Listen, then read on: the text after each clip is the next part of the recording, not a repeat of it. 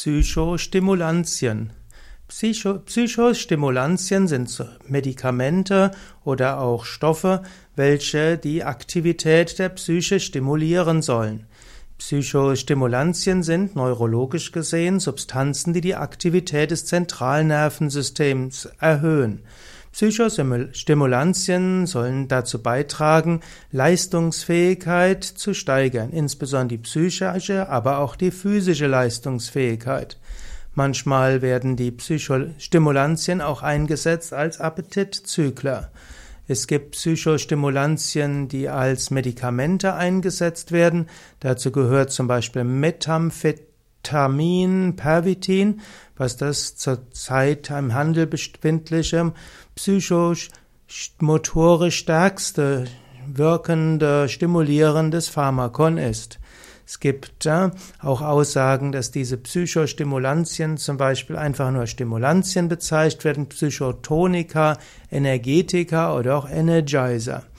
Es gibt die, manchmal werden sie auch als Vekamine bezeichnet. Insgesamt die Amphetamine werden auch als Vekamine bezeichnet. Es gibt auch im engeren Sinne Aussagen, die Koffein als Psychostimulantien bezeichnen, allerdings als schwach wirksames. Viele der Psychostimulantien, die in der Medizin eingesetzt werden als Psychopharmakon, werden zum Doping verwendet. Sie führen zu einer psychischen und physischen Abhängigkeit und können im Menschen verschiedene Probleme hervorrufen.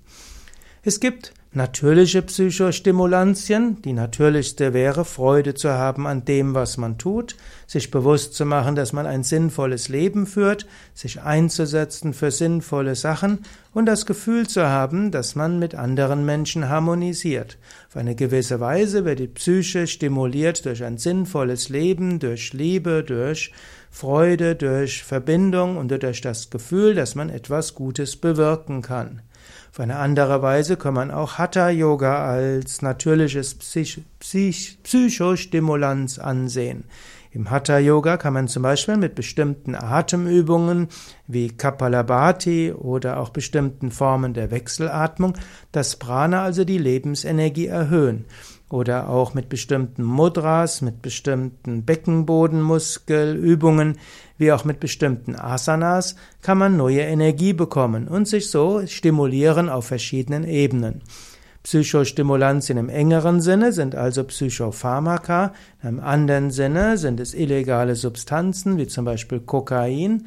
Und auf einer anderen Ebene sind Psychostimulantien alles, was der Mensch macht, um mehr Energie zu bekommen. Und dazu können eben auch Yoga-Übungen oder auch Tai Chi und Qigong-Übungen zählen.